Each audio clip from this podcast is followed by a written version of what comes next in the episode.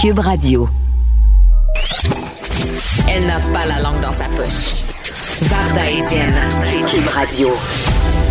Bonjour tout le monde, ici Varda Étienne en remplacement de Sophie Durocher. Je serai avec vous jusqu'à vendredi.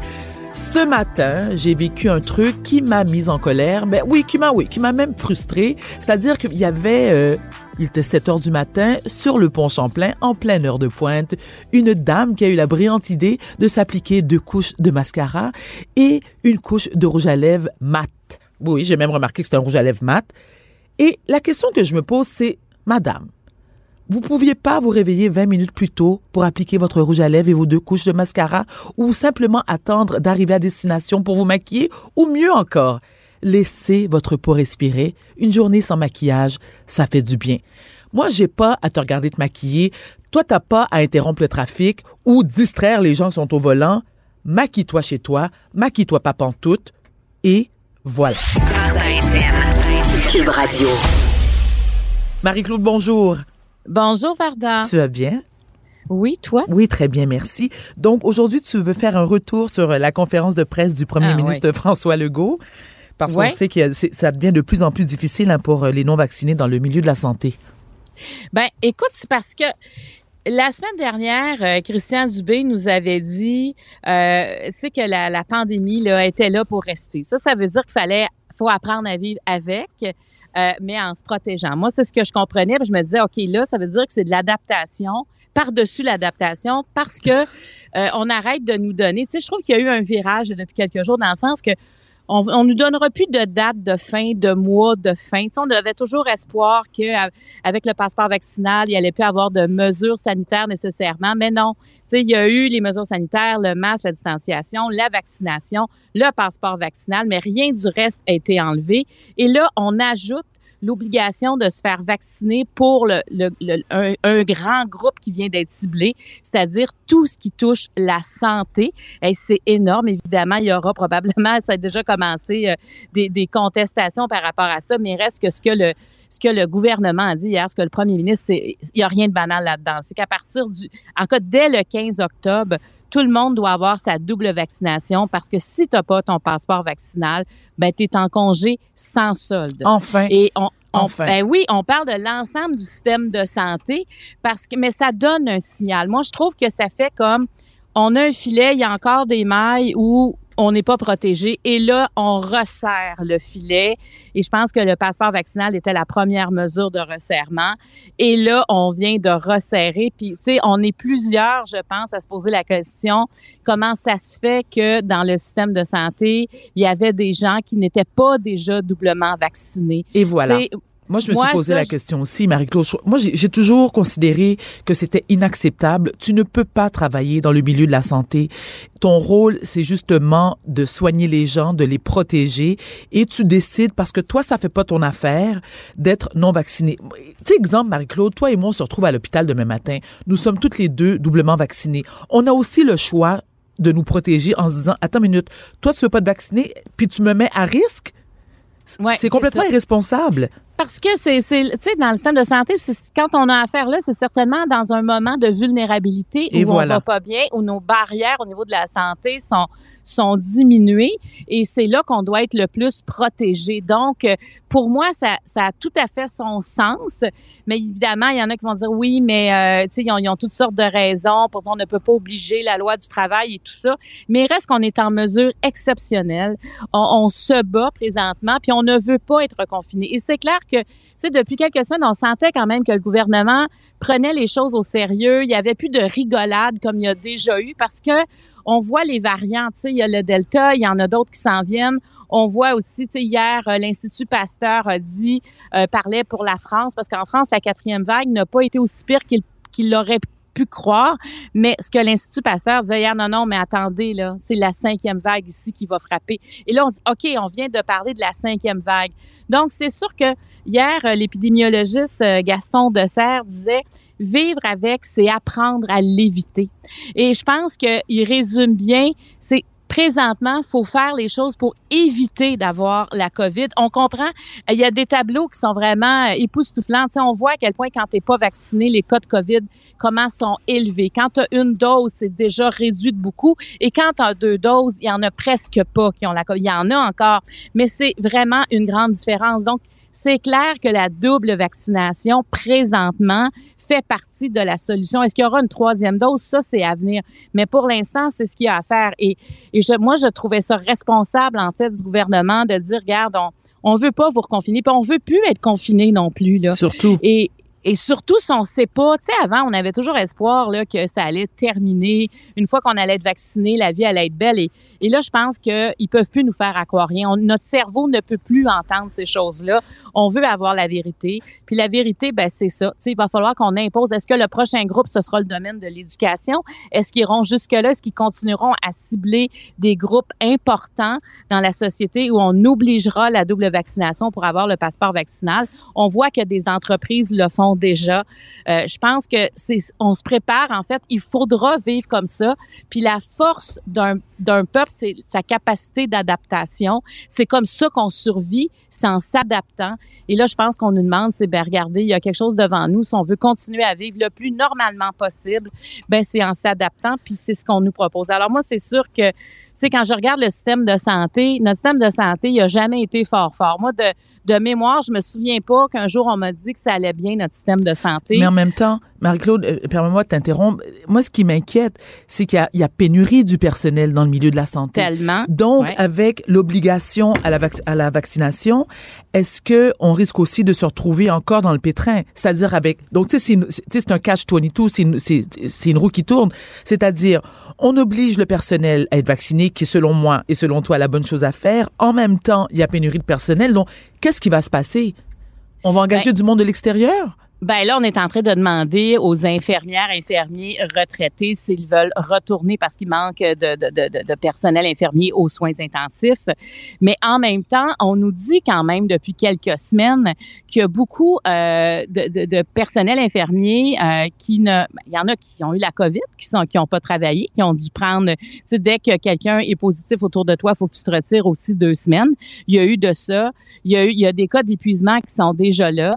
Donc, je ne sais pas qu'est-ce que ça va donner parce que est-ce qu'il y aura autant de tests de COVID positifs à travers le, personnel? Tu sais, c'est la question à se poser parce que si, tout le monde est doublement vacciné, on devrait réduire les risques. Mais en même temps, comment comment accepter que des gens qui sont à l'hôpital parce qu'ils sont pas en santé euh, reçoivent des soins euh, de quelqu'un qui n'a pas son passeport vaccinal présentement, alors que je dois avoir mon passeport vaccinal pour aller prendre un café? Mais tu te rappelles cet été? Oui, ben, excuse-moi, Marie. Oui, non, vas-y, Varda, je t'écoute. Tu te rappelles cet été, il y avait cette histoire où euh, certains membres, ben, pas certains membres, il y avait 6 000 employés ok, du système de la santé qui, eux, recevaient une rémunération à chaque fois qu'ils allaient se faire tester. Ouais. Ça, à nos frais. Donc, encore une fois, moi, ça me mettait en rogne. Et je me dis, ce sont ces mêmes personnes-là qui vont encore revendiquer leurs droits en disant, ben moi, je veux pas être vacciné. Est-ce que ces gens-là sont prêts à risquer leur carrière? Ben, c'est une bonne question. Moi, l'autre fois, je parlais avec un, homme qui m'a approché. Là, c'est pas quelqu'un que je connais personnellement, mais qui me disait que lui ne se ferait pas vacciner.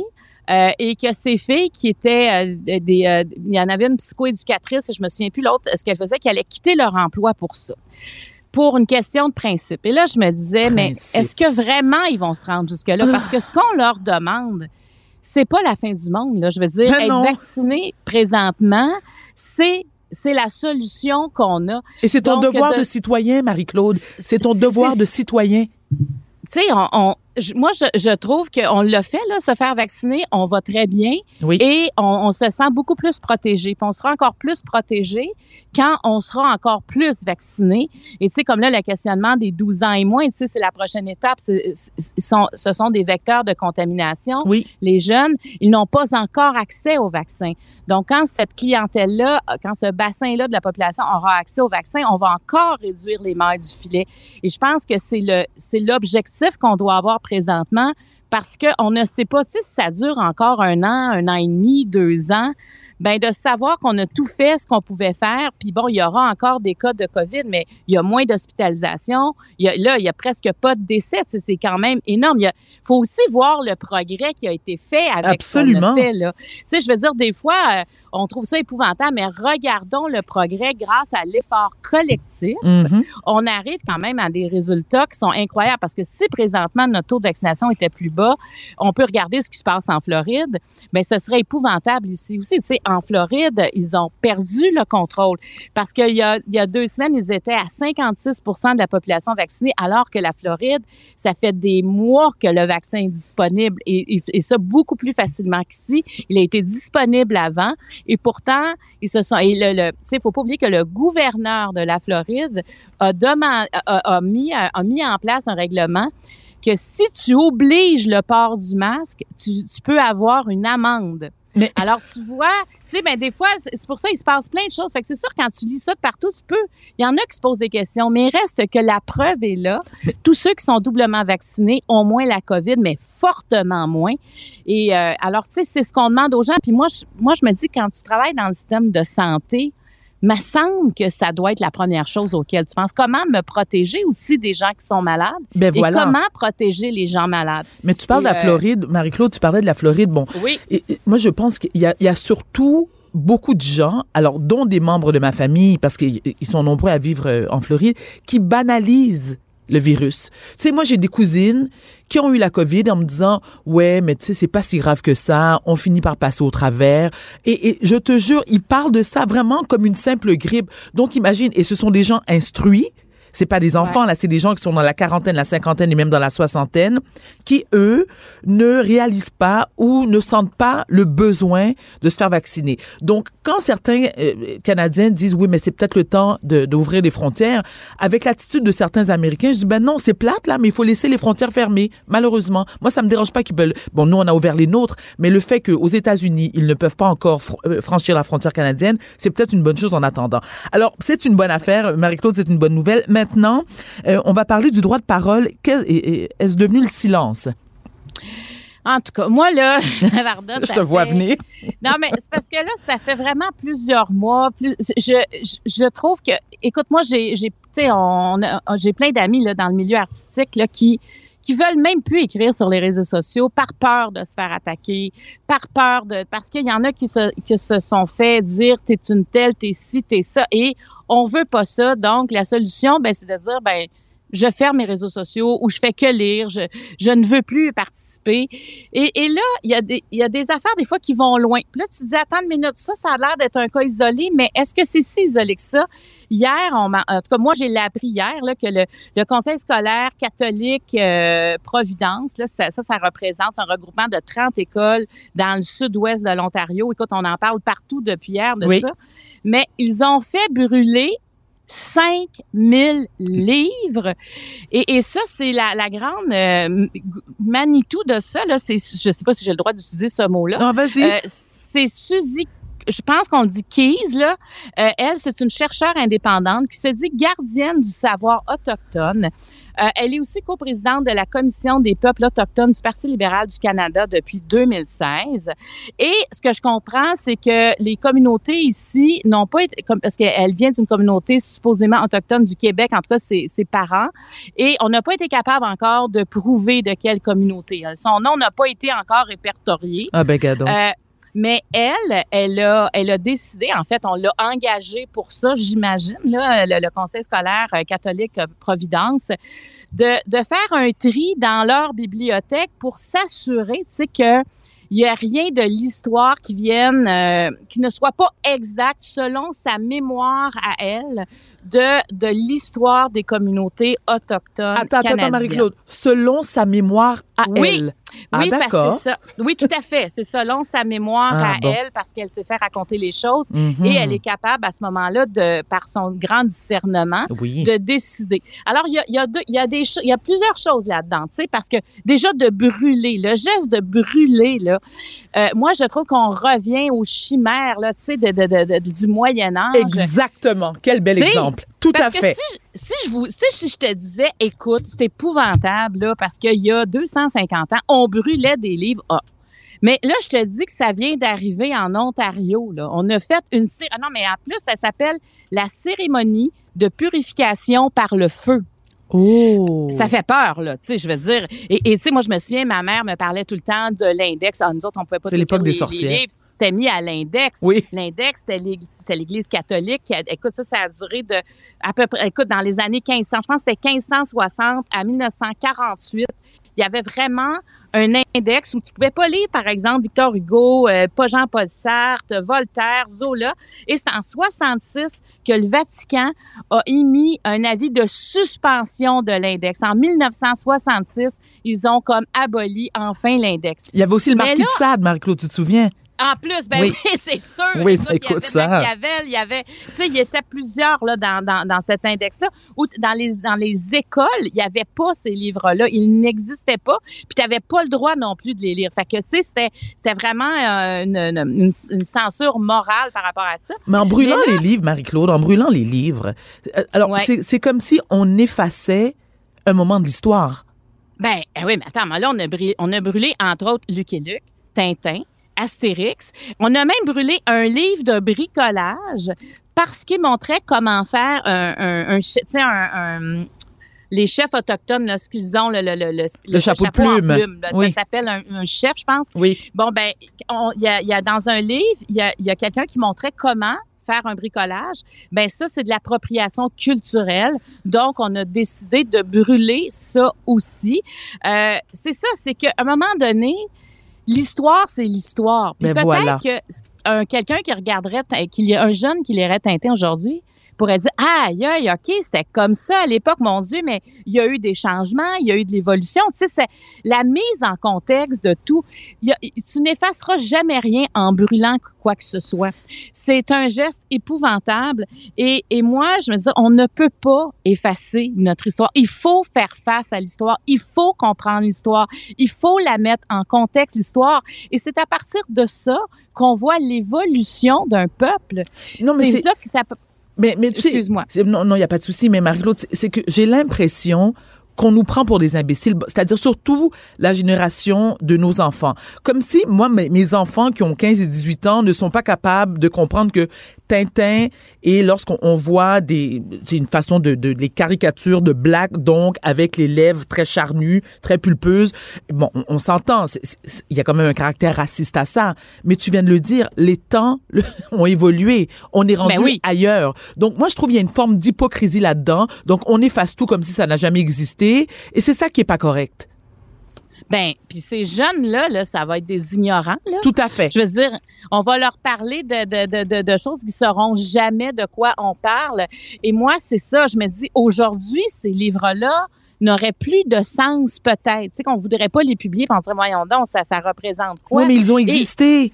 ben, ils ont existé et ça démontre à quel point ça n'avait pas de bon sens à une certaine époque, ce qu'on pensait de d'autres peuples, à quel point il y avait une suprématie un peu. Là, oui, on, oui. On voyait les... Mais, mais, mais ça, c'est plus là maintenant. Et, et ce qui... C'est, on ne peut pas... Moi, je, j'ai bien de la misère en disant on va effacer quelque chose. Hey, où est-ce qu'on s'en va avec ça? On est le résultat de notre histoire. Absolument. Pas d'histoire, on est qui? Alors, ce geste-là, moi, j'espère que parce que des fois, il y a des gestes comme ça qui donnent des idées à d'autres. Et là, il faut vraiment condamner ça immédiatement pour, puis pas juste le fait de l'avoir brûlé, d'avoir éliminé des livres, d'avoir, il y a, des, il y a des auteurs qui se sont, qui se sont, qui ont même pas été consultés et que leurs livres ont été brûlés, puis ils disent, ben voyons donc, il y avait rien là-dedans euh, qui pouvait euh, toucher les communautés autochtones qui étaient qui les dénigraient ou quoi que ce soit mais c'est pas parce qu'on n'est pas autochtone qu'on ne peut pas écrire sur les Autochtones. Et là, c'est ça aussi l'appropriation culturelle. Donc, il y a plusieurs couches dans cette histoire-là. Mais une chose est claire, faut condamner ce geste-là, faut pas embarquer là-dedans. Et moi, je trouve que ça donne un signal qu'il faut récupérer son droit de parole, puis il faut oser dire les choses et les choses qui se sont passées avant. L'histoire fait partie de nous et la journée qu'on effacera notre histoire, ben on s'effacera aussi. Très bien dit, ma chère amie Marie-Claude. On se retrouve demain, même heure. Oui. Merci, à, à bientôt. Salut. Salut.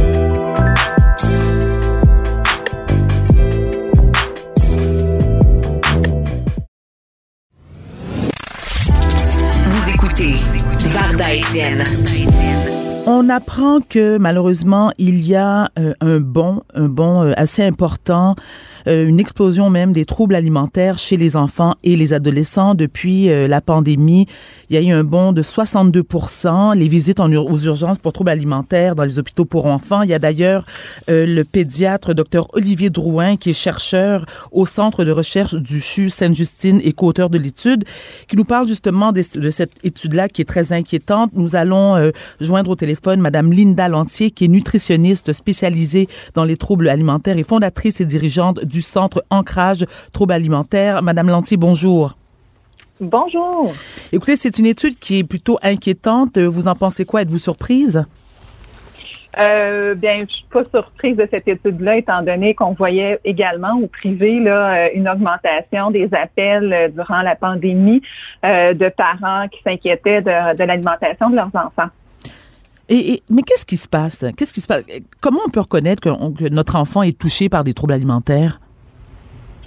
Euh, bien, ça s'installe tranquillement. Euh, ça prend quelques semaines, même quelques mois avant de se rendre compte qu'il y a vraiment une problématique au niveau de l'alimentation. Mais on commence par percevoir euh, une diminution de la part alimentaire qui est parfois normal chez les adolescentes, euh, adolescents là, de voir ça. Mais à un moment donné, euh, il, y a, y a un peu plus euh, d'irritabilité au repas, un peu plus de discussion. Il y a des changements au niveau des comportements, des habitudes alimentaires des, des jeunes. Donc, euh, et euh, là, on se rend compte vraiment là qu'il y a euh, une perte de poids qui commence à être importante. Donc, à ce moment-là, ben, le parent doit commencer à questionner l'enfant et souvent, ben, l'enfant va, va exprimer là, le, le, malaise qu'il vit présentement par rapport à la nourriture, par rapport à son corps, que c'est plus comme avant, puis euh, souvent, ils vont vouloir consulter là, parce qu'ils ont besoin d'aide. Mais lorsqu'on parle d'enfants, parce que bon, les troubles alimentaires chez les adolescents et adolescentes, malheureusement, il y en a beaucoup. Mais avez-vous vu des cas euh, plus jeunes, chez les euh, enfants plus jeunes? Personnellement, le plus jeune que j'ai vu, la plus jeune que j'ai vue, elle avait 10 ans. Euh, mais majoritairement 12, 14, 16 ans, c'est plus l'âge euh, que, que, je vais euh, que les gens vont venir consulter, les jeunes vont venir consulter. On parle de pandémie, c'est-à-dire que les bon, il y a eu un bond important de 62% Croyez-vous, Madame Lantier, que par exemple, les réseaux sociaux. Hein, on sait que les adolescentes et les adolescents passent énormément de temps sur les réseaux sociaux. Euh, ça les influence beaucoup.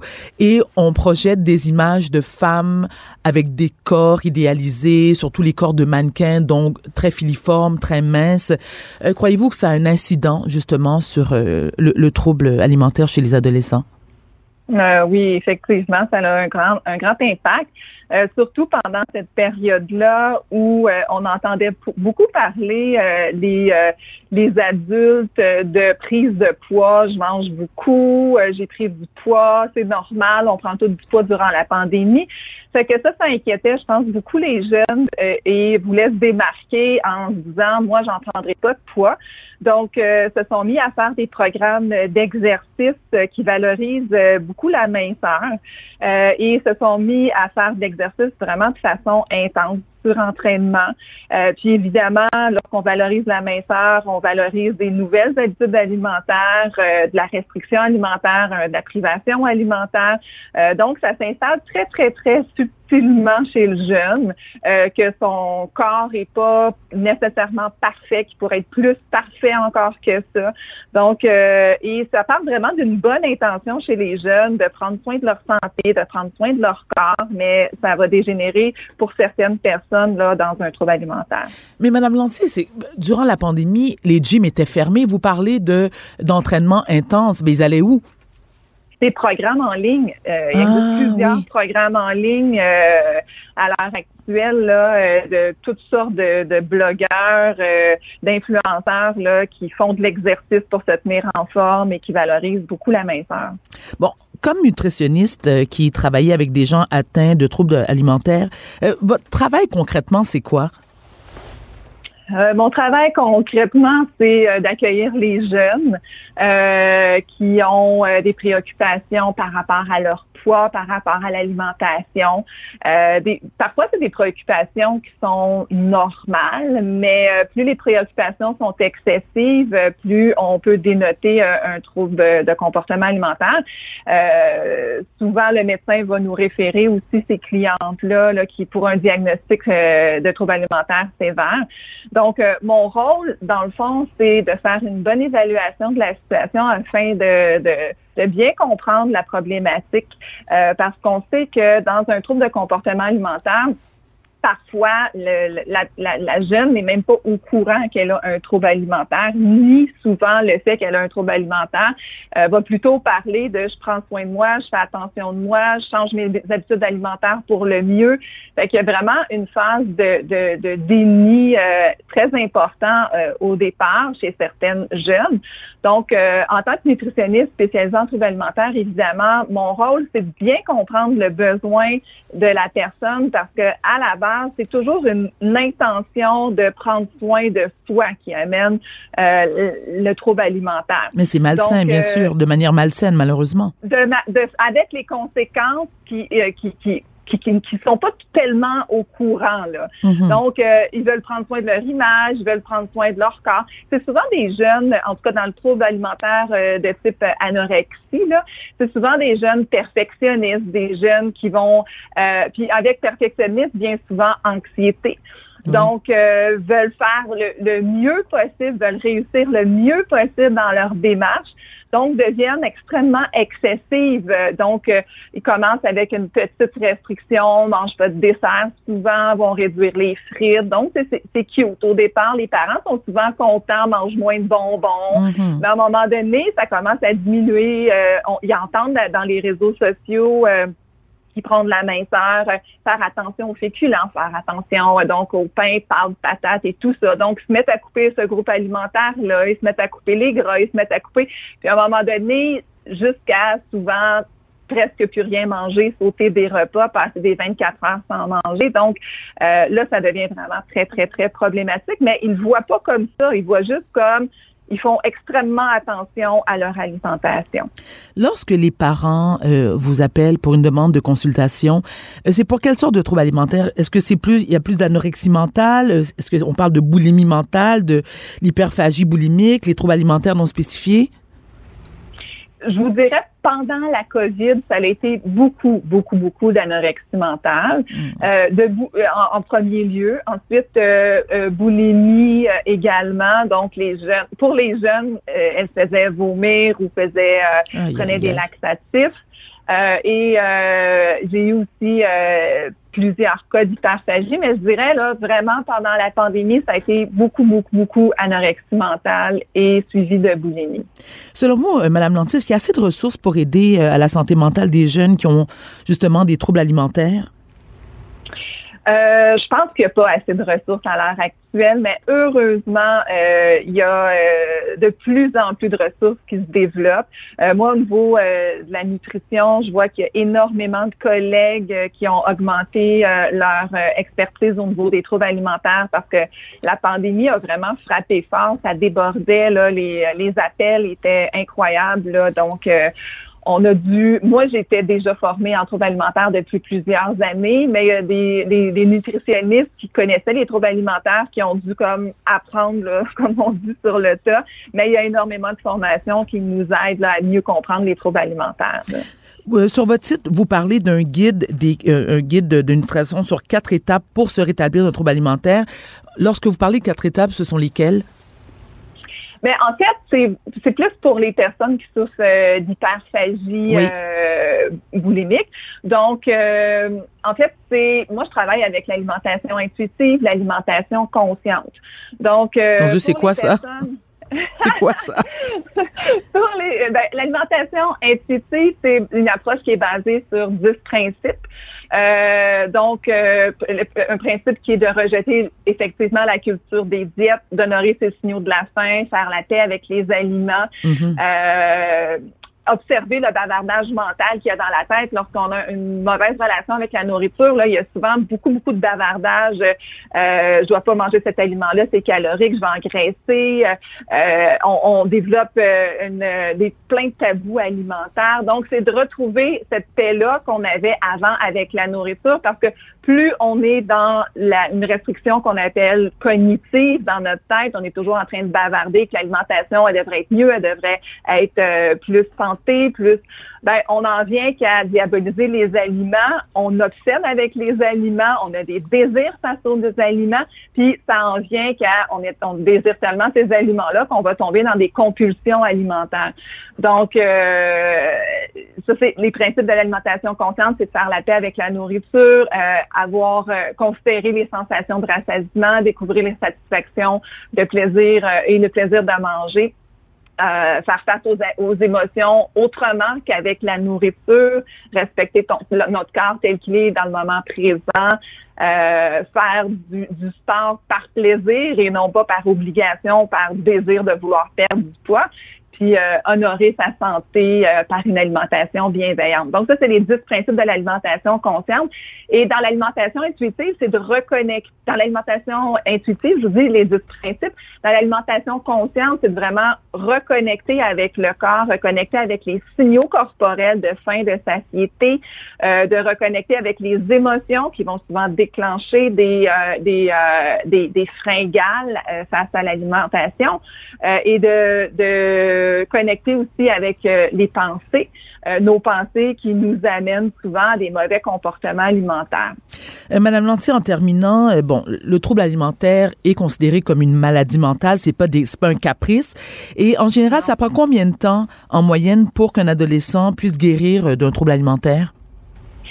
C'est vraiment chaque personne, c'est différent. j'ai j'ai participé là, euh, dans la presse hier euh, à une petite étude. Euh, donc, et il y a deux de mes clientes qui ont partagé. Puis dans le cas des deux clientes, après six mois de, de, suivi avec moi, le trouble alimentaire pour une cliente est complètement disparu, sa relation avec la nourriture va super bien avec son corps également. et pour l'autre, il y a encore quelques penser par rapport au poids, par rapport euh, aux, aliments, mais vraiment très, très, très peu. Euh, mais pour d'autres personnes, ça peut prendre plusieurs mois, plusieurs années même, et certaines personnes ne se rétabliront pas vraiment durant leur vie. Il va toujours y avoir des hauts et des bas au niveau de leur euh, relation avec la nourriture, et ça va dépendre de certaines périodes de la vie où est-ce qu'il y a des, des, des émotions très, très, très intenses, la tendance à vouloir contrôler l'alimentation ou à perdre le contrôle sur l'alimentation peut revenir. Euh, donc, c'est difficile de dire euh, la guérison aussi, c'est relatif. Là, c'est quoi guérir d'un trouble alimentaire?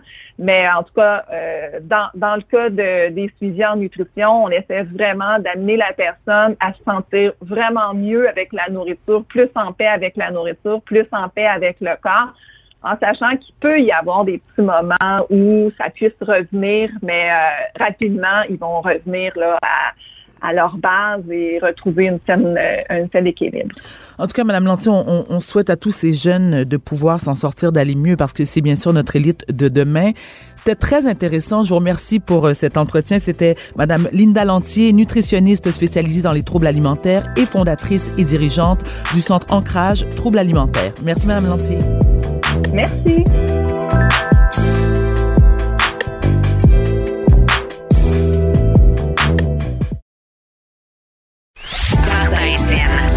Cube Radio. Le ministre de la Justice, Simon Jolin Barrette, euh, prépare un projet de loi qui va déposé cet automne pour euh, euh, la réforme du droit de la famille portant sur les enjeux relatifs à la filiation. pour nous en parler, nous allons tout de suite rejoindre Madame Isabelle Côté, qui est professeure agrégée en travail social à l'Université du Québec en Outaouais et aussi directrice de la chaire de recherche du Canada sur la procréation pour autrui et les liens familiaux et elle est aussi co-directrice du partenariat de recherche Savie LG LGBTQ. Madame Côté, bonjour. Bonjour. Merci d'être avec nous aujourd'hui. Alors, selon vous, pourquoi en 2021, euh, c'est toujours invalide d'avoir recours aux mères porteuses au Québec? Euh, Tout simplement parce que euh, je pense que ça reste quand même un mode d'entrée euh, en famille qui reste, comment je pourrais dire, stigmatisé en fait. Et puis pour s'attaquer à une réforme comme celle-là, ça prenait quand même euh, un solide désir gouvernemental de vouloir euh, réformer l'ensemble du droit de la famille parce que en fait cette réforme-là va toucher l'affiliation effectivement, mais aussi la conjugalité, ce qui n'est pas nécessairement simple. Et euh, bon, on voit qu'actuellement il y a un désir du gouvernement de vouloir s'y attaquer. Bon, vous êtes directrice de la chaire de, recherche du Canada sur la procréation pour autrui et les liens familiaux. le but de vos recherches, c'est quoi exactement? En fait, c'est bien documenté euh, comment les familles qui deviennent, euh, qui, qui, ont leurs enfants grâce à autrui, dans ce cas-ci, par exemple, la gestation pour autrui, comment ces familles-là euh, se développent, comment les enfants voient leur entrée en famille, pourquoi les femmes porteuses acceptent de participer un projet parental pour autrui, comment leurs conjoints les soutiennent, par exemple. Donc, c'est de voir comment l'ensemble des parties concernées par les projets parentaux ou par autrui se positionnent ou vivent, en fait, la réalisation de ces projets parentaux-là. Bon, alors, une mère porteuse, par définition, c'est une femme qui accepte de porter un enfant pour rendre service à quelqu'un d'autre. L'enfant peut être ou non issu de, ses propres ovules, mais il y a quand même des risques. Hein. Il, faut le préciser, Madame Côté. Par exemple, lorsqu'une mère porteuse décide de garder le bébé, qu'est-ce qui arrive? Euh, actuellement, au Québec, euh, ben, il arriverait que nécessairement elle pourrait garder l'enfant parce qu'en fait, ce qui est interdit actuellement au Québec, c'est les conventions de gestation pour autrui. C'est pas le. On pense souvent que c'est illégal avoir des enfants avec une mère porteuse, mais non. En fait, c'est la convention. Donc, on peut pas aller devant un tribunal et forcer l'entente en disant c'est mon enfant, il faut qu'elle me remette, ou au contraire, euh, c'est leur enfant, il faut qu'ils le prennent. D'ailleurs, cette question-là de la femme porteuse qui garde l'enfant, c'est quelque chose dont on parle souvent, mais dans les écrits scientifiques, c'est très, très, très peu documenté. Il y a eu quelques situations aux États-Unis, euh, il y a plusieurs années, là, une vingtaine d'années, qui ont fait grand bruit, qui ont fait grand bruit, mais euh, ça reste de l'épiphénomène. En fait, nous, ici, ce qu'on a documenté, c'est plutôt le contraire. Puis, encore une fois, à de très rares reprises, euh, par exemple, le fait que des parents ne, ne, ne, viennent pas prendre l'enfant dans des contextes de gestation pour autrui où les parents étaient à l'extérieur du Canada. Mais ça reste quand même des phénomènes qui sont peu fréquents, très, très peu fréquents et euh, pourtant qui prennent toute la place. Alors que dans les faits, la très grande majorité, euh, sinon presque l'entièreté, ça déroule quand même très bien. Maintenant, vous dites, donc, porte être une... on, on, peut avoir recours à une mère porteuse, ça c'est légal. Alors, ce qui est illégal, c'est de la rémunérer. Oui, ça c'est illégal, c'est la rémunérer. Ça c'est au, dans le contexte canadien. Là, euh, on peut pas rémunérer une femme porteuse n'importe où au Canada. Par contre, au Québec, c'est pas illégal, c'est la même chose. On peut pas la rémunérer évidemment, mais ce qui est interdit au Québec, c'est vraiment les, les, les, conventions. Est-ce qu'il y a des pays qui, qui l'autorisent, hein, que, que, la mère porteuse peut être rémunérée? Parce que c'est quand même pas banal. Je veux dire, porter l'enfant, euh, on va me dire c'est peut-être un, don de soi, mais en même temps, on sait que lorsqu'on porte un enfant, moi qui est mère de trois enfants, euh, il y a eu un moment où j'avais eu besoin d'une pause, j'avais le support de, de, mon, de, mon, de mon conjoint de l'époque, mais il y a, y, a des, y a des coûts importants reliés à ça. La mère a besoin de repos, elle a besoin... Euh, donc, est-ce que c'est peut-être envisageable qu'elle puisse recevoir un montant XY pour faciliter euh, sa grossesse? Oui, tout à fait. En fait, c'est deux choses qui sont complètement différentes. Le remboursement des dépenses, c'est permis. Oui. Euh, c'est permis depuis 2001, mais en fait, le problème jusqu'à tout dernièrement, jusqu'à deux ans, c'est que euh, on disait les remboursements des dépenses sont permis conformément au règlement de la loi, mais les règlements n'avaient jamais été adoptés. Maintenant, depuis 2018-19, là, les règlements sont clairs. On sait ce qui est remboursable. Euh, donc, il y a des trucs qui sont effectivement euh, remboursables pour justement permettre soit une grossesse confortable ou en tout cas, à tout le moins, éviter que la femme porteuse ait à engager des coûts pour la grossesse pour autrui. Pensons au linge de maternité, par exemple. C'est pas à elle, évidemment, à payer pour ça là, quand elle porte un enfant pour autrui. La question de la rémunération, c'est de lui donner un montant euh, et de considérer la gestation pour autrui euh, comme un travail. Donc, en dehors des remboursements, en plus des remboursements, lui donner un montant forfaitaire, je sais pas, 20, 25 000 Ça, c'est interdit, c'est illégal. Euh, mais le remboursement des dépenses, ça, c'est tout à fait permis là, avec, avec les reçus là, qui viennent avec. Alors, c'est véritablement un don de soi. Oui, en fait, euh, quand on les interroge sur les motivations, euh, pourquoi elles font ça, les femmes porteuses, hein? c'est une bonne question. Absolument. Pourquoi elles font ça?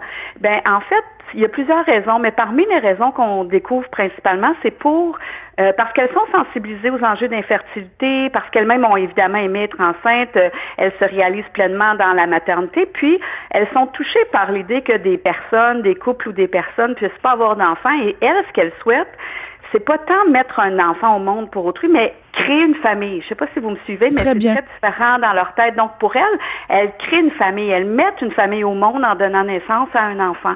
Et euh, c'est ce qui est la réalisation pour elles. D'ailleurs, c'est pas surprenant d'apprendre que dans nos recherches, on constate que plusieurs d'entre elles vont même donner une fratrie au premier-né. Et donc, euh, vont s'engager pour plus qu'une gestation pour autrui par famille. Mais là, je, je me demande, est-ce que c'est admirable? Parce qu'en même temps, Lorsqu'on porte un enfant, vous allez me dire, c'est pas toutes les mères qui ont, qui développent euh, instantanément un lien affectif, mais on le sait là. Je ne sais pas si vous êtes mère, Madame Côté, mais moi qui, qui le suis, euh, j'essaie de comprendre comment se défaire de ce lien-là, ce lien affectif après avoir porté un enfant pendant neuf mois. Et il n'y a pas de jugement dans ma question parce que je sais que vous avez interviewé euh, plusieurs euh, de ces femmes-là. Est-ce que euh, comment elles font pour justement passer à autre chose en se disant c'est pas mon enfant? Est-ce qu'elles considèrent que l'enfant qu'elle a porté n'est pas le leur véritablement? Mais en fait, c'est une excellente question que vous posez là, et c'est souvent une question qui me revient là. Et souvent, quand on a cette réflexion-là, c'est parce qu'on se réfère à nos propres enfants. Et moi aussi, j'ai effectivement deux enfants. Évidemment, il n'y a pas un d'entre eux euh, que j'aurais remis à un couple ou à une personne. D'ailleurs, mhm. ces enfants-là, je les voulais pour moi. Voilà. Ce qui est tout à fait la différence. Alors qu'elles, elles ont des enfants à elles? Et euh, ces enfants-là, nécessairement, elles les auraient pas remis. Là. Il y a une très grande différence entre leurs propres enfants et les enfants qu'elles portent pour autrui. C'est la première chose qui est importante. Et quand elles portent un enfant pour autrui, elles se perçoivent davantage comme étant euh, quelqu'un qui prend soin d'un bébé, qui prend soin du fœtus qu'elle porte, évidemment, euh, dans l'espoir, ben, dans le, le dans l'intérêt des parents qui euh, vont recevoir cet enfant-là. Et d'ailleurs, elles vont mettre en place toutes sortes de stratégies pour impliquer les parents dans leur grossesse. Par exemple, le bébé bouge, elles vont texter les parents, le bébé bouge. Elles vont euh, faire toutes sortes de mises en scène pour annoncer leur grossesse.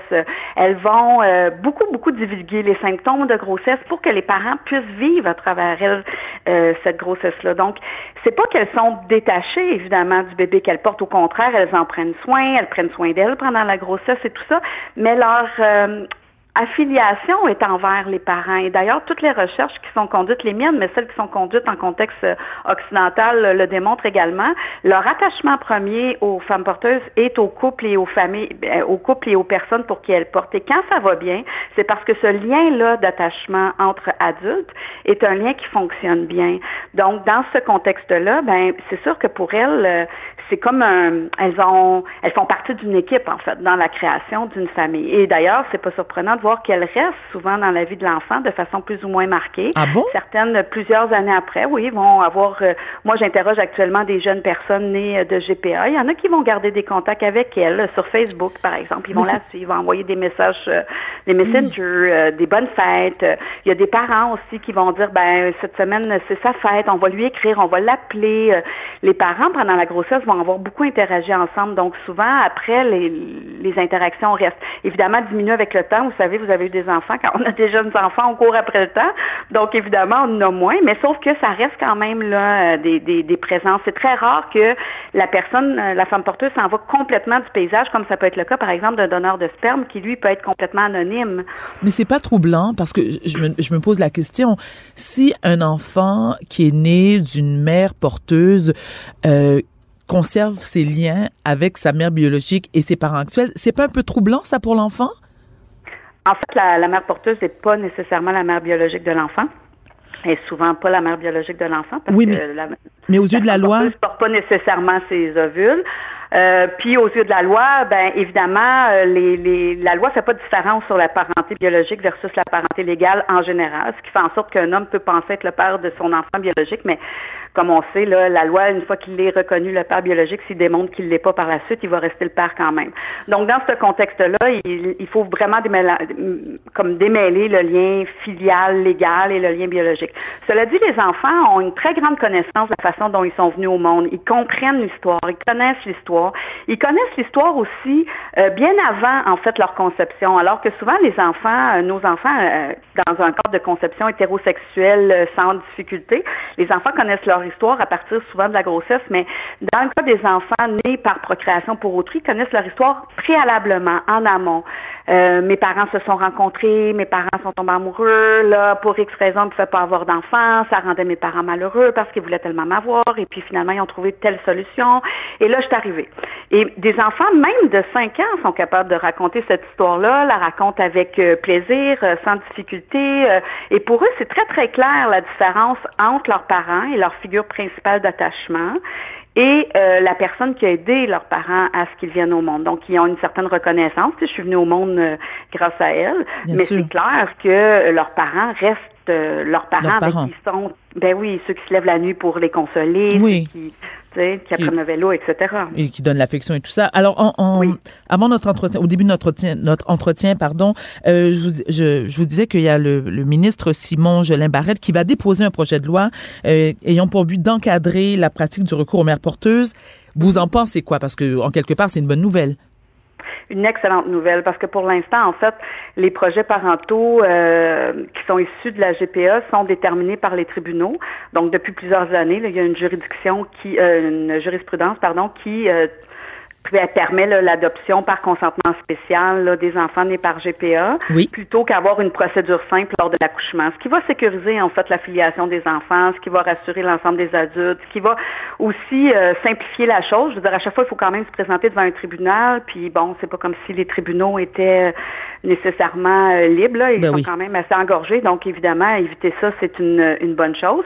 Donc ça, ça va euh, permettre justement de déstigmatiser aussi ce mode d'entrée en famille ça va éviter la migration interprovinciale aussi, parce qu'il y a beaucoup de familles qui vont aller, ou de femmes porteuses, ça les rassure de venir accoucher en Ontario ou ailleurs, là, pour s'assurer que les ententes soient euh, respectées, alors que, bon, voyager, euh, je sais pas, moi, de Québec à, Ottawa, enceinte de huit mois et demi, là, c'est pas nécessairement l'idéal. Il faut que tu sois là deux semaines, tu te sépares de ta famille, etc., euh, le temps d'attendre l'accouchement, alors que d'attendre chez toi que tout ça se passe, puis d'être assuré là, que les ententes vont être respectées, évidemment, c'est c'est protéger les femmes porteuses.